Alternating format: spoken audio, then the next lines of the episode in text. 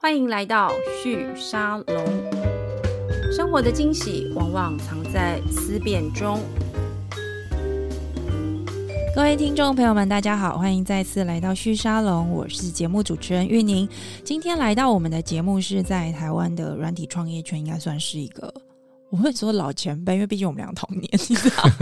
我我跟我跟 Wesley 其实我们后来发现，其实同届的大学同学。我们欢迎 Ubitus 优必达株式会社的创办人及执行长 Wesley 郭荣昌来到我们的节目。Wesley 好，好，谢谢玉宁，谢谢大家的邀请。好，Ubitus 这个公司，其实如果你是在游戏圈的人，嗯、或是玩游戏的，应该比较常听到。但是如果你不是玩游戏，像我自己本身比较不是偏游戏圈的，我对。Ubitus 这个名字知道很久，可是关于你们在做什么这件事情，其实我一直搞不太懂。而且我后来发现一件事，就是 Wesley 你应该兴趣蛮多的，所以或者你觉得你们在做服务，因为有有有，我觉得有种基础架构的感觉，所以你网上能够应用的可能性就很多。所以我很常在不同的场域都遇到你们，然后我就一直想说，到底 Ubitus 是什么公司？那我想说，但后来我比较了解之后，我觉得你们其实有点迎来一个大时代的感觉。然后呢，今天我想要在节目里面呢，因为最近跟跟你们比较有关的新闻是，前阵子你们也发布新闻稿，跟这个台大陈玉农教授之前有来到我们节目来跟我们解释 AI 为什么到底有没有意识这件事情要怎么理解嘛？嗯、那这次你们是跟他们合作，提供他们呃很重要的这个算力跟这个云端的资源，来开发台湾自己拥有的这个大型语言模型。嗯，简单白话文讲，就是台湾要有自己的 ChatGPT。这样子大概是这个意思。那这里面其实我猜很多比较不熟悉软体或者是工程的这个运作或技术底层架构的人，就会搞不懂那到底是什么意思。可能有些人连 LLM。到底是什么？我觉得都不一定很了解。那我想说，今天就请 Wesley 来到我们节目里面，从 Ubitus 在做的事情，嗯，来跟我们分享，这到底是什么意思？那 Ubitus，因为我们大家比较熟悉，都知道你们是一个游戏云端的这个平台的，类似像是一个供应商跟一个协助者，嗯、而且你们的客户很厉害，任天堂、Xbox 都都是你们的客户。所以，我可不可以请 Wesley 先简单跟我们介绍一下，所谓的游戏商透过你们上架云端，嗯、这到底是什么意思？你们要做哪些事情？好啊，谢谢玉宁的这个呃问题，因为这个也跟呃我们如果稍晚要聊到这个 AI 的，会有一些渊源。是，好，那我们最早在做这个云端游戏呢，跟大家传统理解这个玩游戏的方式有的呃本质上不同，就在于说，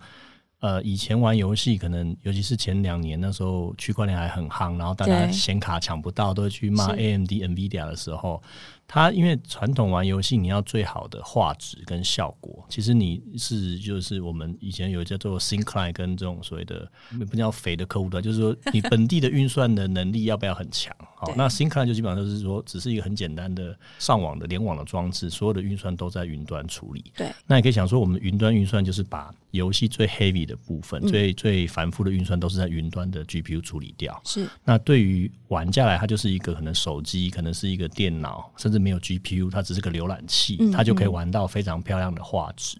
啊，这是云云端游戏跟传统我们叫 local 的本机游戏的差别。嗯，那本机游戏你就变成每年 iPhone 出来，新的 Xbox PS 四、PS 五出来，你就要去升级，不然你游戏就跑不动嘛。没错。好，那云端游戏变成说，我们是在云端做升级，所以你的手机、你的电脑 always 可以是最简单、便宜的这种。这种 budget 的版本，你就可以玩到三 A 的游戏。所以，我们这几年其实出发就是要怎么把这些三 A 的这种最高画质的这些游戏，能够在云端上直接执行。嗯，然后只是变得像 YouTube、Netflix 上变成一个 video，跑到你的手机、跑到你的浏览器上，你就可以来。但我又可以操控它，对不对？对对对对，我要能够让里面的人物动啊，跟我互动，要够及时。对对对，没错。所以这个是一个蛮大的挑战。所以我们一直都在这边，就是花蛮多的精力在开发，然后跟很多的大厂，像刚刚提。要像任天堂啦，或者像 Sega、嗯、Square Enix 等等，那 even 像呃微软，我们甚至有算是一个大家的 partnership 啊，嗯、我们协助他在这个购买暴雪，嗯、我们算是他一个盟友，嗯、然后回过来就是他们也把他们这些 Xbox 的这个第一方的。三 A 的游戏给了我们一个十年的授权，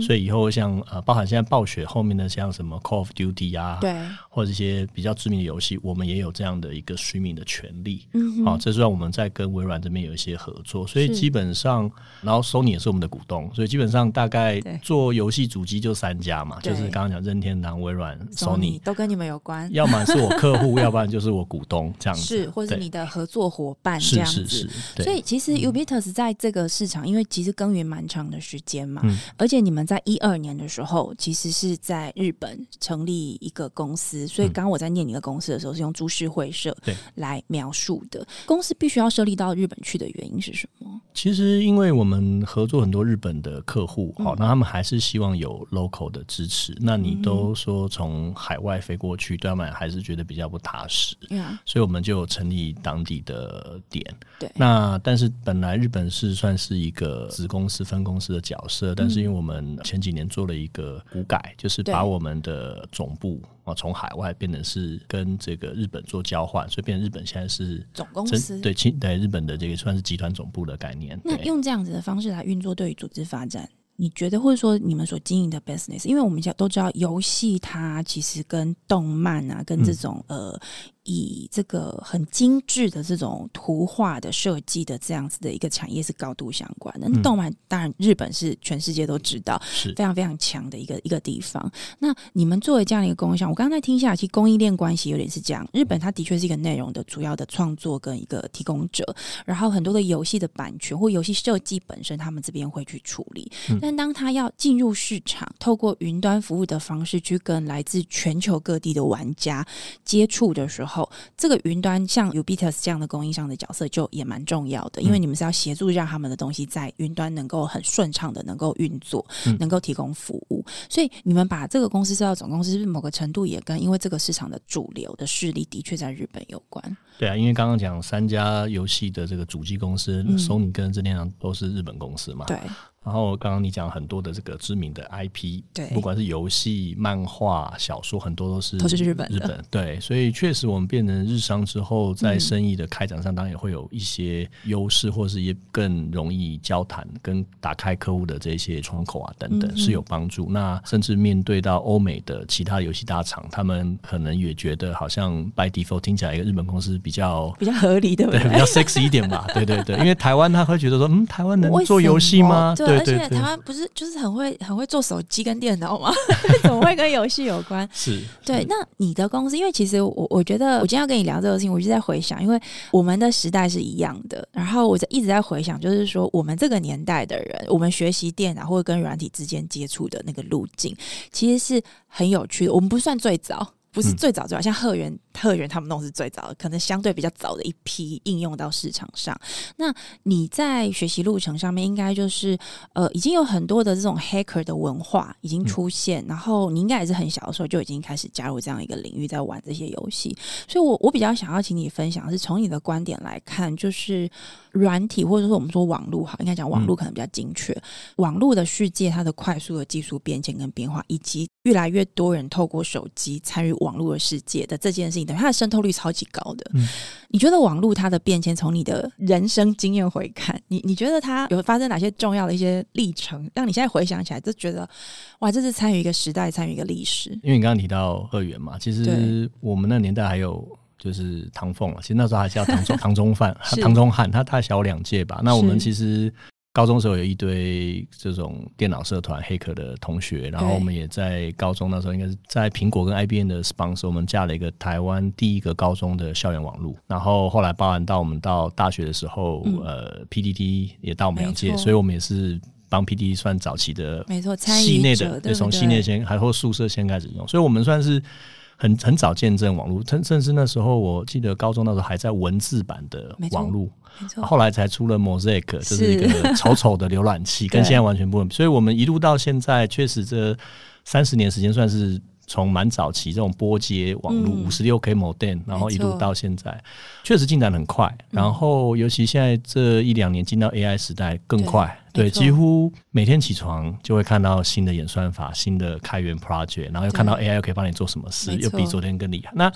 早期那时候还在这种文字模式的 BBS 的时候，觉得世界没有跑得那么快。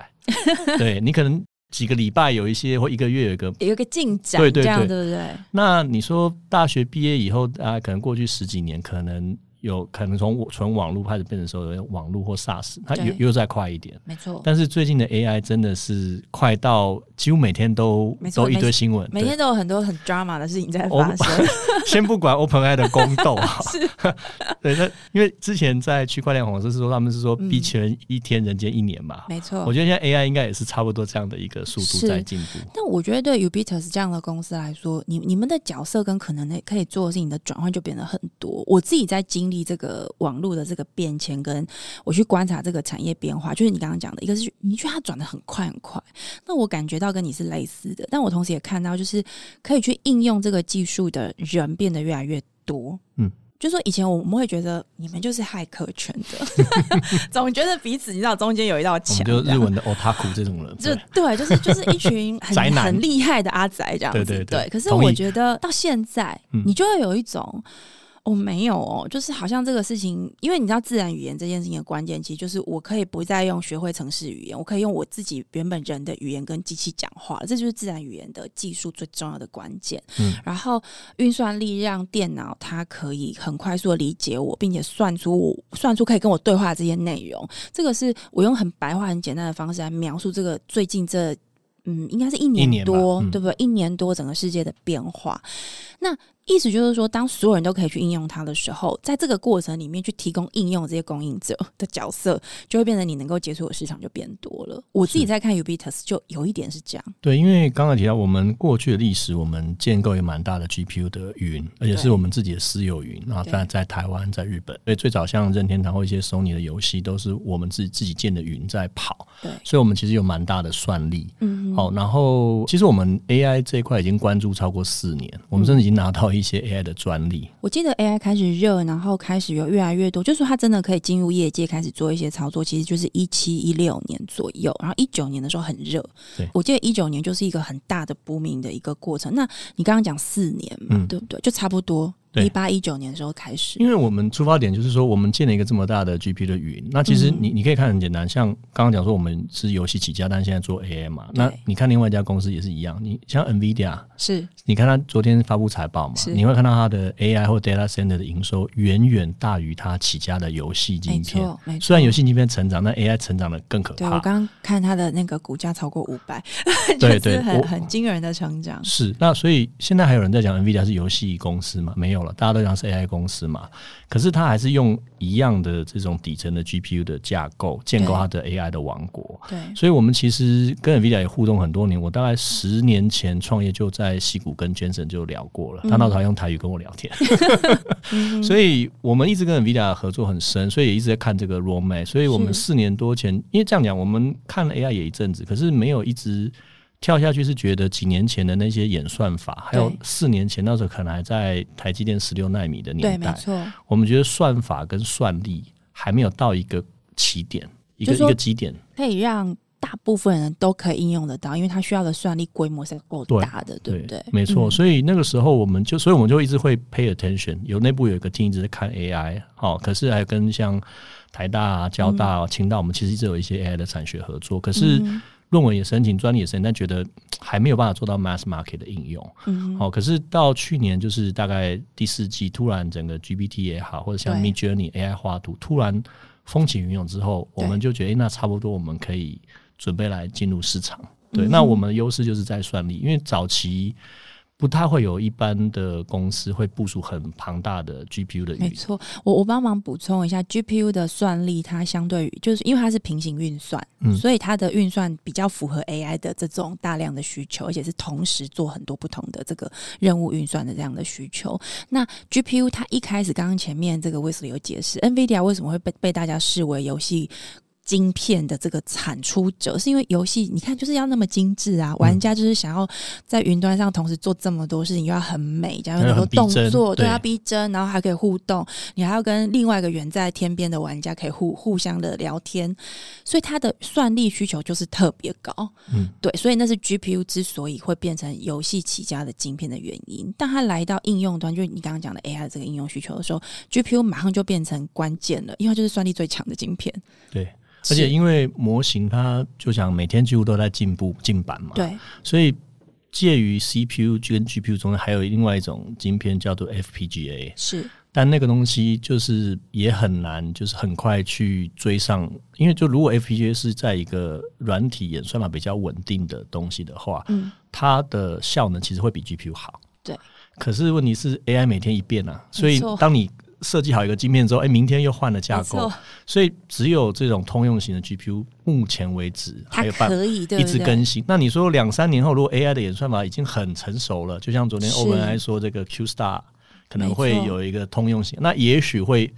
比较 stabilize，但是目前还在就是百花齐放的时候，哈，就是每天都有新的东西的时候，你就只能用一个。比较暴力一点的通用算法去跟上它，所以你们手上拥有这些算力，就会变成是你们参与 AI 市场的发展或 mass market 的发展的过程当中一个很重要的一个资产。因为我相信很少有公司手上有那么多算力，就天生就已经摆在那了，而且跟你原本的 business 相关。对，一个就是我们用 gaming 已经可以把我们在 GPU 这些硬体的投入或电费的投入已经可以 monetize 回来嘛。对。可是因为打 game 的人，就跟大家看 Netflix、YouTube 有个特性，就是你可能一般都是下班回家吃完晚餐，到晚上大概十一二点前，你会有个高峰。对，所以我们准备的那些 GPU 是要能够承载晚上的 peak。嗯，可是到了凌晨一两点，大家去睡觉之后，对。那那些 GPU 就闲置了。对，你现在就把那个拿来给做 AI AI 的运算需求。而且 AI 比 AI 的玩用户，我们讲用户也不讲玩家，因为游戏才有玩家。对，AI 的用户比玩游戏的玩家更不挑剔。那当然也要谢谢 OpenAI，因为你看 OpenAI 去年刚上，不是都满载嘛？嗯、所以你问 OpenAI 一个问题，搞很久。对，三五三秒五秒回你，你觉得已经慢慢觉得习惯，很正常，对不对？对。可是你知道我们做游戏。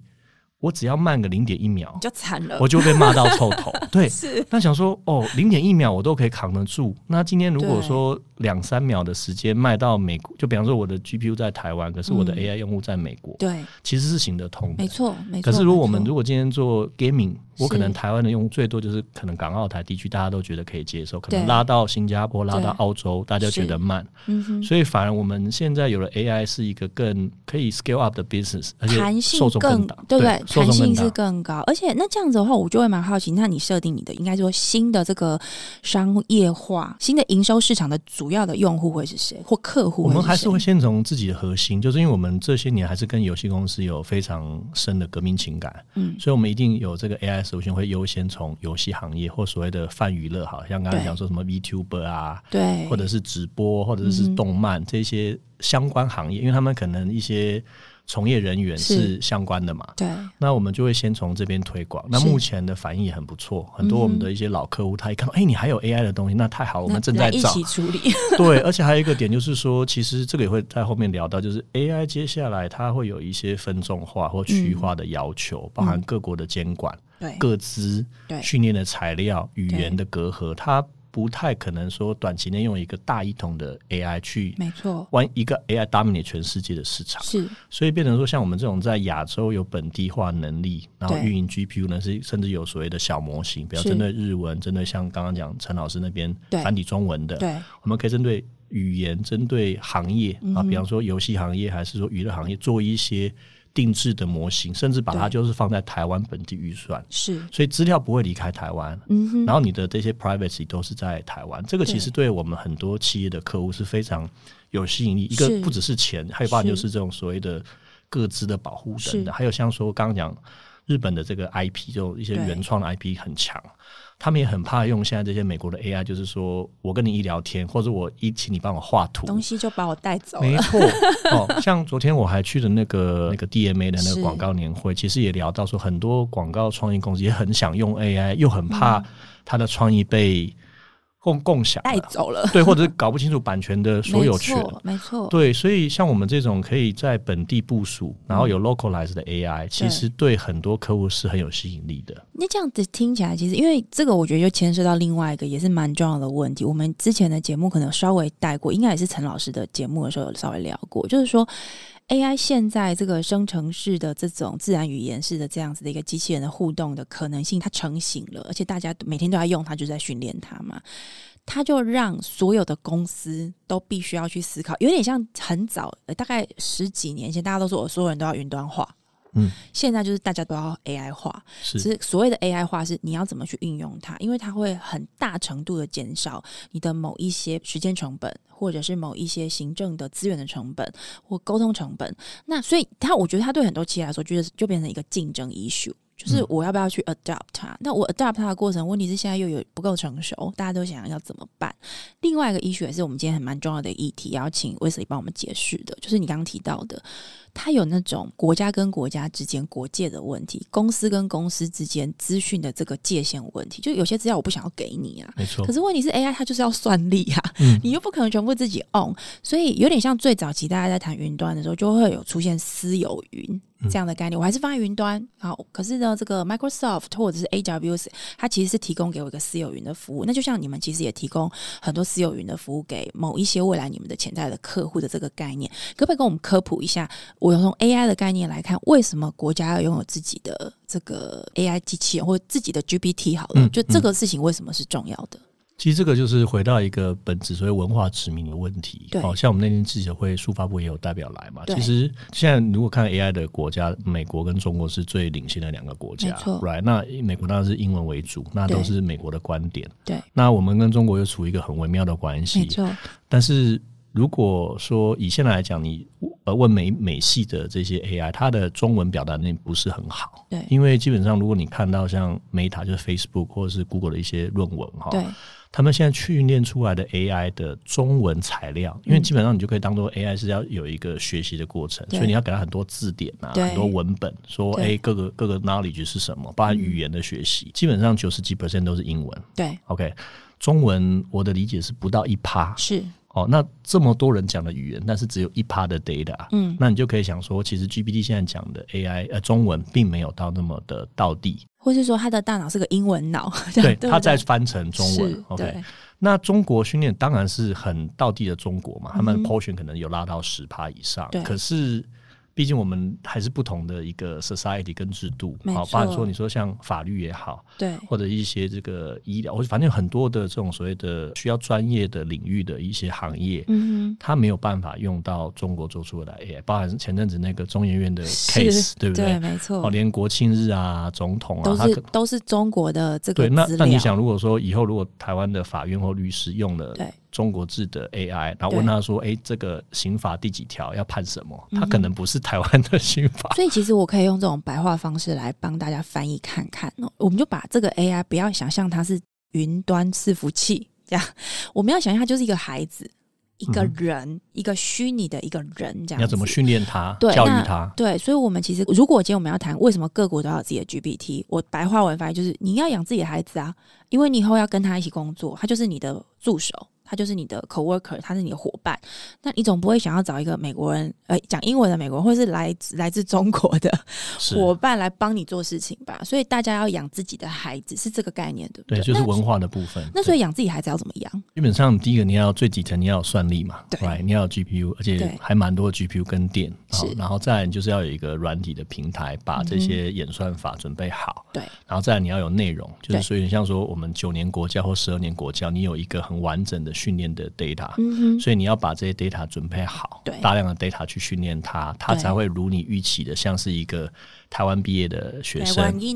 对对对对，他对台湾的理解、文化、历史等等，他的一些 common 的 value 才会是跟我们有相同的 norm 这样子。对，那如果说是日本人训练、韩国人训练，他就是 follow 他们的这个 practice 跟文化。你这次跟这个台大陈育能老师他们的合作的关系里面，因为我知道里面有很多角色嘛，就一个是 Ubitus，然后陈老师他们有团队，然后呢，我知道用的是这个 Meta，就是 Facebook 他们的这个 Llama 2的这个底层的这个模型，然后。然后好像也有用到一些 AWS 的伺服器，可不可以跟我们说明一下这个复杂的关系？大家在各扮演什么角色？呃，基本上 AWS 算是底层的算力，但是我们也不是只有 AWS 的 GPU，我们自己也有 H 一百的 GPU，只是说怎么讲，人多好办事，就是 Amazon 提供了蛮多的卡，所以我们就可以加速训练。嗯，哦，那就有点像说，如果你只是白天上学，跟晚上还要补习班，那你你可能学习的速度会快一点。你看我们用。就是多一些卡，可以训练的快一点。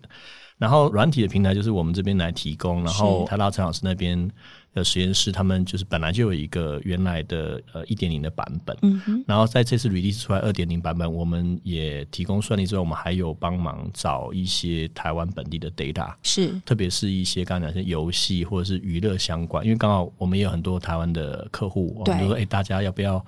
共襄盛举，来来帮忙，所以其实那天记者会像巴哈姆特，嗯，哦，像迪卡，对，都有一些代表，因为基本上他们有蛮多网络年轻人的，或是所谓 gamer 的内容在那，对不对？对对对，你像像巴哈，他其实巴哈新闻，嗯，就游戏新闻，他已经从公元两千年开始到现在已经二十三年，对，所以我们就有一个二十三年非常完的，就是人的编辑审查过正确的新闻内容在上面，对，就是刚刚讲。题外话就是你在 training data 的时候，一定要是精准的。所以你不能找一些这种太多乡民酸民的那些似是而非的，那 AI 会 confuse。对，因为他就是什么都说好，我知道了，什么都记起来。对对，但是有些仇恨什么他都会学起来，所以你要有一个比较干净的 data。所以我们还有所谓的 data 清洗，就是你要怎么去判别它是一个可以，就像说教育部以前在审查那些教材，还是要有一些专业的委员。对对，你不可能说随便网络上的东西。所谓的编审的对对对对，所以还是需要初期训练他、教育他、教育这个小孩的时候，你还是要有一个比较专业的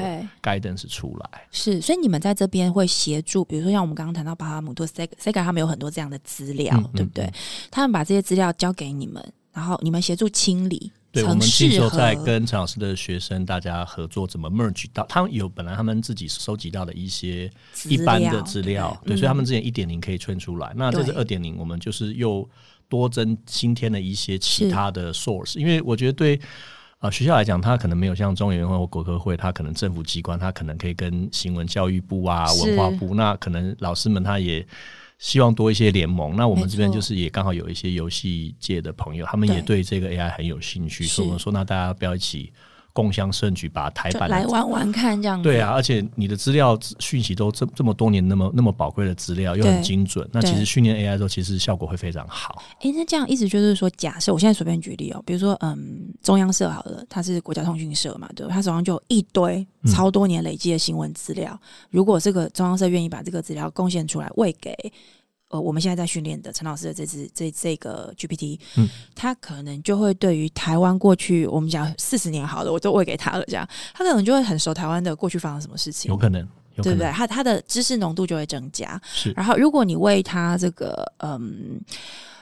比如说台湾现在的课纲里面的所有的课程的资料，你就是喂给他，他也就会变成一个已经比如说高中毕业的台湾这几年训练出来的这样的一个学生，他就可以去跟需要跟这样的人对话的人对话。那对企业来说呢？比如说好，假设我们刚刚讲的是一个公共性的机器人，然后我知道陈老师他们的这个模型就是用这个 Llama 2，就是是开源的这样的一个模型底层去处理的嘛。但如果对一个企业来说，他今天需要去建立一个他私有的 GPT，要怎么想这件事？我们会觉得企业它不需要从零开始，嗯，因为其实它这个 AI 的训练有大概三种层次，一个最吃算力就是我们叫做。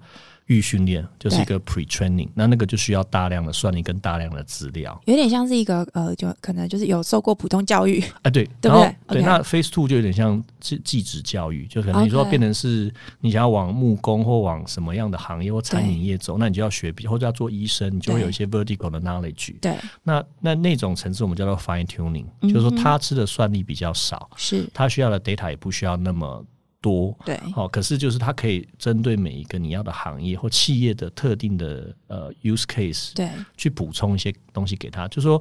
Pre-train 让你等于说一个基本人的能力，可能至少是国中生、高中生的能力。可是你要让 advance 变成是大学生，或者是说硕博士，是你就要给他更多 advance 专业的那个领域的训练。是，那是那样的领域的训练的材料就不用像原来 pre-training 那么大多，对对。而且你训练的时候可能不需要到几百张的卡，你可能比方说几十张的卡，你可能一两个礼拜你就可以。把它 train 成一个熟悉我这个公司想要的那个技能，它可能是对医疗或对法律或对财会或写程式，你就可以稍微把它 fine tune 成那个领域的一个 expert。在商业模式上面，你们跟客户之间，就比如说，假设我现在举个例，比如说像我们是新闻公司嘛，嗯、那我们可能想要训练一个，比如说新闻记者。机器人记者好了，那我也我也假设我们有拿到这个中央社训练的这些资料，我也给他也把他训练成一个有记者基础技能的这样子的一个机器人了。但是我因为我不是从底层训练起来的，所以这一定不百分之百 on 我 on 在我手上。可是我又希望我训练的那个部分是属于我啊，因为我可能跟别的新闻媒体，我不想要给他们这个我做的这件事情。从你的角度来看，我我作为这样的一个新闻公司，我要怎么样去 on 这个所谓的私有的部分跟公共的部分？所以像我们跟台大是做底层那个康芒的部分，对，好。但是我们现在如果说游戏行业，或是不同的游戏公司，或像新闻公，像你们的这个公司来讲，嗯、我们可以有一个算是，就刚才回到私有云，可以有一个所谓 dedicated hosting 的 fine tune 的版本，就是说底层大家是共用的，哦、可是因为你在上第二层的 training 的 data 是你私有的，对。那我们的商业 arrangement，我也我们也可以专门做 dedicated host，就是说，OK。你训练出来这个 fine tune 的版本，我们会把它 branch 出来，是就只有你们公司可以用，其他人就不能用。有点像是我们可以把一个孩子变成一千个不同的孩子，对不对？对啊，可能有人是厨师，有可能是 律师，有可能是警察。那每一个的 skill，它可能 base 都一样，可是后面的分化之后就有不同的 skill set。这样，你你这次跟陈老师的这个合作，我觉得也跟一个公共性的需求有关。就刚刚前面讲的嘛，每个国家其实现在都很焦虑，自己要有自己的孩子，自己的机器人孩子，属于文化上的各方面的。安全性等等，我们都会在意这件事。那你们这次跟陈老师这个合作，它算是一个产学合作，对吗？嗯，你你你在思考上面是怎么样去定位它的？因为你做一个比较 common 的这样的训练，它不一定跟你的特定客户或是特定的角色需求有关。我们其实这次跟台大合作，其实最后训练出是两个模型，嗯，然后有一个是开源，然后是无偿的，就基本上台湾想要，应该说全世界想要用这个台版都可以用，对你甚至海外的华人想要学台湾的这种 L N 都可以。对，那当然有另外一个版本，我们就是变成是没有开放，是就像 OpenAI 它也会有开源的跟没有开源的，对，没错。那我们没有开源的话，我们就会跟一些企业行业来 engage 一些游戏公司或是媒体公司，他想要用这样的版本，那我们会来用。对，那我觉得出发点虽然是产学合作，但我们也是希望结合台湾这边的资源，就是说像陈老师这边有非常好的一个研发团队，然后他们也已经。蛮 dedicated 在做这个领域，那我们就，但是老师有说他们学校像中研院说也只有几十万台币的资源嘛，资源对不对？对，那你知道我们这次一训练大概就花了。快一千万，对，好，那个算力的需求是很惊人的。对对，但是我们基本上也是无偿，就是说希望帮国家做点事，然后就是说我们还是把这个开源放出来。对，那但是我们中间也了解更多的 know how，知道怎么帮特定客户去做定制化。就我们刚刚讲的嘛，就是你要从一个小孩子，对第三层那个不同的小小孩的部分，你要怎么样去满足不同的客户的需求？我猜那个过程也需要一些 know how 的累积，因为现在就是还不成熟，对，大家都还不晓得。因为那部分，因为很多的。IP 的内容就版权是属于每个企业自己的，所以它就不可能开源。可是底层的康芒的部分，这个是可以开源的。是，所以我们也希望说这样子能够就是抛砖引玉，让更多的团队大家一起参与。甚至我觉得现在。好几个团队都想要做台版的中文的大语言模型，有一点浪费资源，或者说有些团队有这边的资源，有些团队有那边的资源。嗯、那如果国家可以起头来做好，我觉得可能会更好。像我这边可以分享一个，最近其实日本政府拿了六千万美金出来，要做日本版的大语言模型。OK，我们也被邀就是国家国家日本政府主导就呃，他们那个叫 METI，就是他们的经济产业省，就有点像台湾的经济部或工业局。对，他拿了六千万美金的预算要做日文版的大语言模型。OK，他找了大概十几家厂，我们也有我们公司有被邀请，就是我们要帮日本政府做这件事情。OK，他就国家拿出预算来要、这个。那那他在这个过程里面，他需要处理，就我们刚刚其实你刚刚已经提示很清楚，有要算力，嗯，要呃基础的模型对要拉进来。还有 data 对 data 你要进来，然后你要有人才嘛，对不对？要去做这个事情。如果今天我们在，我刚刚其实，在听你讲的时候，我其实有个疑问，就是说，如果今天它是一个公共性很很强的东西，它是不是某个程度未来会变成某一种基础建设，或是某一些在使用上规范上必须要得到社会共识的这样子的一个服务模式，比较不会有问题？所以我觉得，就是说，国家应该要出来定一些法规，像美国也好，欧盟现在都在定，不只是这个各自的保护，包含你训练的内容的来源、版权，对，哦，还有未来一些商用的一些法规，对，都都这边都是要去 cover。因为像我知道，日本已经甚至呃，已经有个法规是，基本上你拿来训练 AI 的内容，对，是不需要管版权保护的，就是什么内容只要是公开都可以训练。但是你训练出来 AI 是。在 commercial 就是呃输出的时候，的时候。你要做版权，比方说可能迪士尼或一些东西是可以进到你的训练内内容，可是当外面的人说要画一个迪士尼的东西是不可以。对对对。好，所以像 Microsoft 最近它的那个 Bing 的 AI，对，他突然也说一个消息，说它不允许大家下 Marvel 或迪士尼的关键字，其实就是说训练是 copyright free，但是你要 commercial 的时候，你还是要得到授权。我觉得这有点像是这个味道，就是说，因为小孩子是你们教的嘛，对不对？所以你要教好他。你不，你要跟他说，哎、欸，我跟你说，你去学，你去理解 Marvel 的故事，你去迪士尼看它的历史都没问题。这本来就是一个 common 的一个知识，对对不对？你就是要知道，因为你才能够成为一个人。是，但是你不能说那个就你就拿去卖啦，没错，对不对？或者说你今天看过反反骨的画，对，你不能说你就可以直接卖临摹一个反骨的画拿出去卖，然后拿去卖这样。对，所以学习是一件事情。所以我觉得台湾现在在这些法规训练的阶段跟商用阶段，到底哪些有版权保护，哪些没有？对，还有个资，还有你跟他。交谈的 ownership 这些东西，其实我觉得要赶快跟上欧美或日本这些国家。日本在这一端的很多的做法，我在想，也许之后我们可以请威斯利来跟我们分享，因为你们现在也参与他们这样子的一个工作发展的过程，一定会看到很多必须要注意的事情。我、嗯、我觉得现在老实说，现在做政府也蛮难的，你知道吗？就是你的孩子成长比你快，你你所治理的社会，它的变化的速度比你要快非常多。而且重点是，我觉得这个世界上，这社会有很多人都不知道明天我们会。会遇到什么样的挑战跟问题？所以这时候我觉得不同行业的人一起进来去 try，而且越早踏进来 try 的人，有可能会越容易知道你要怎么去应对它。对，这个是我觉得这个时代很特殊，跟我们的波接时代。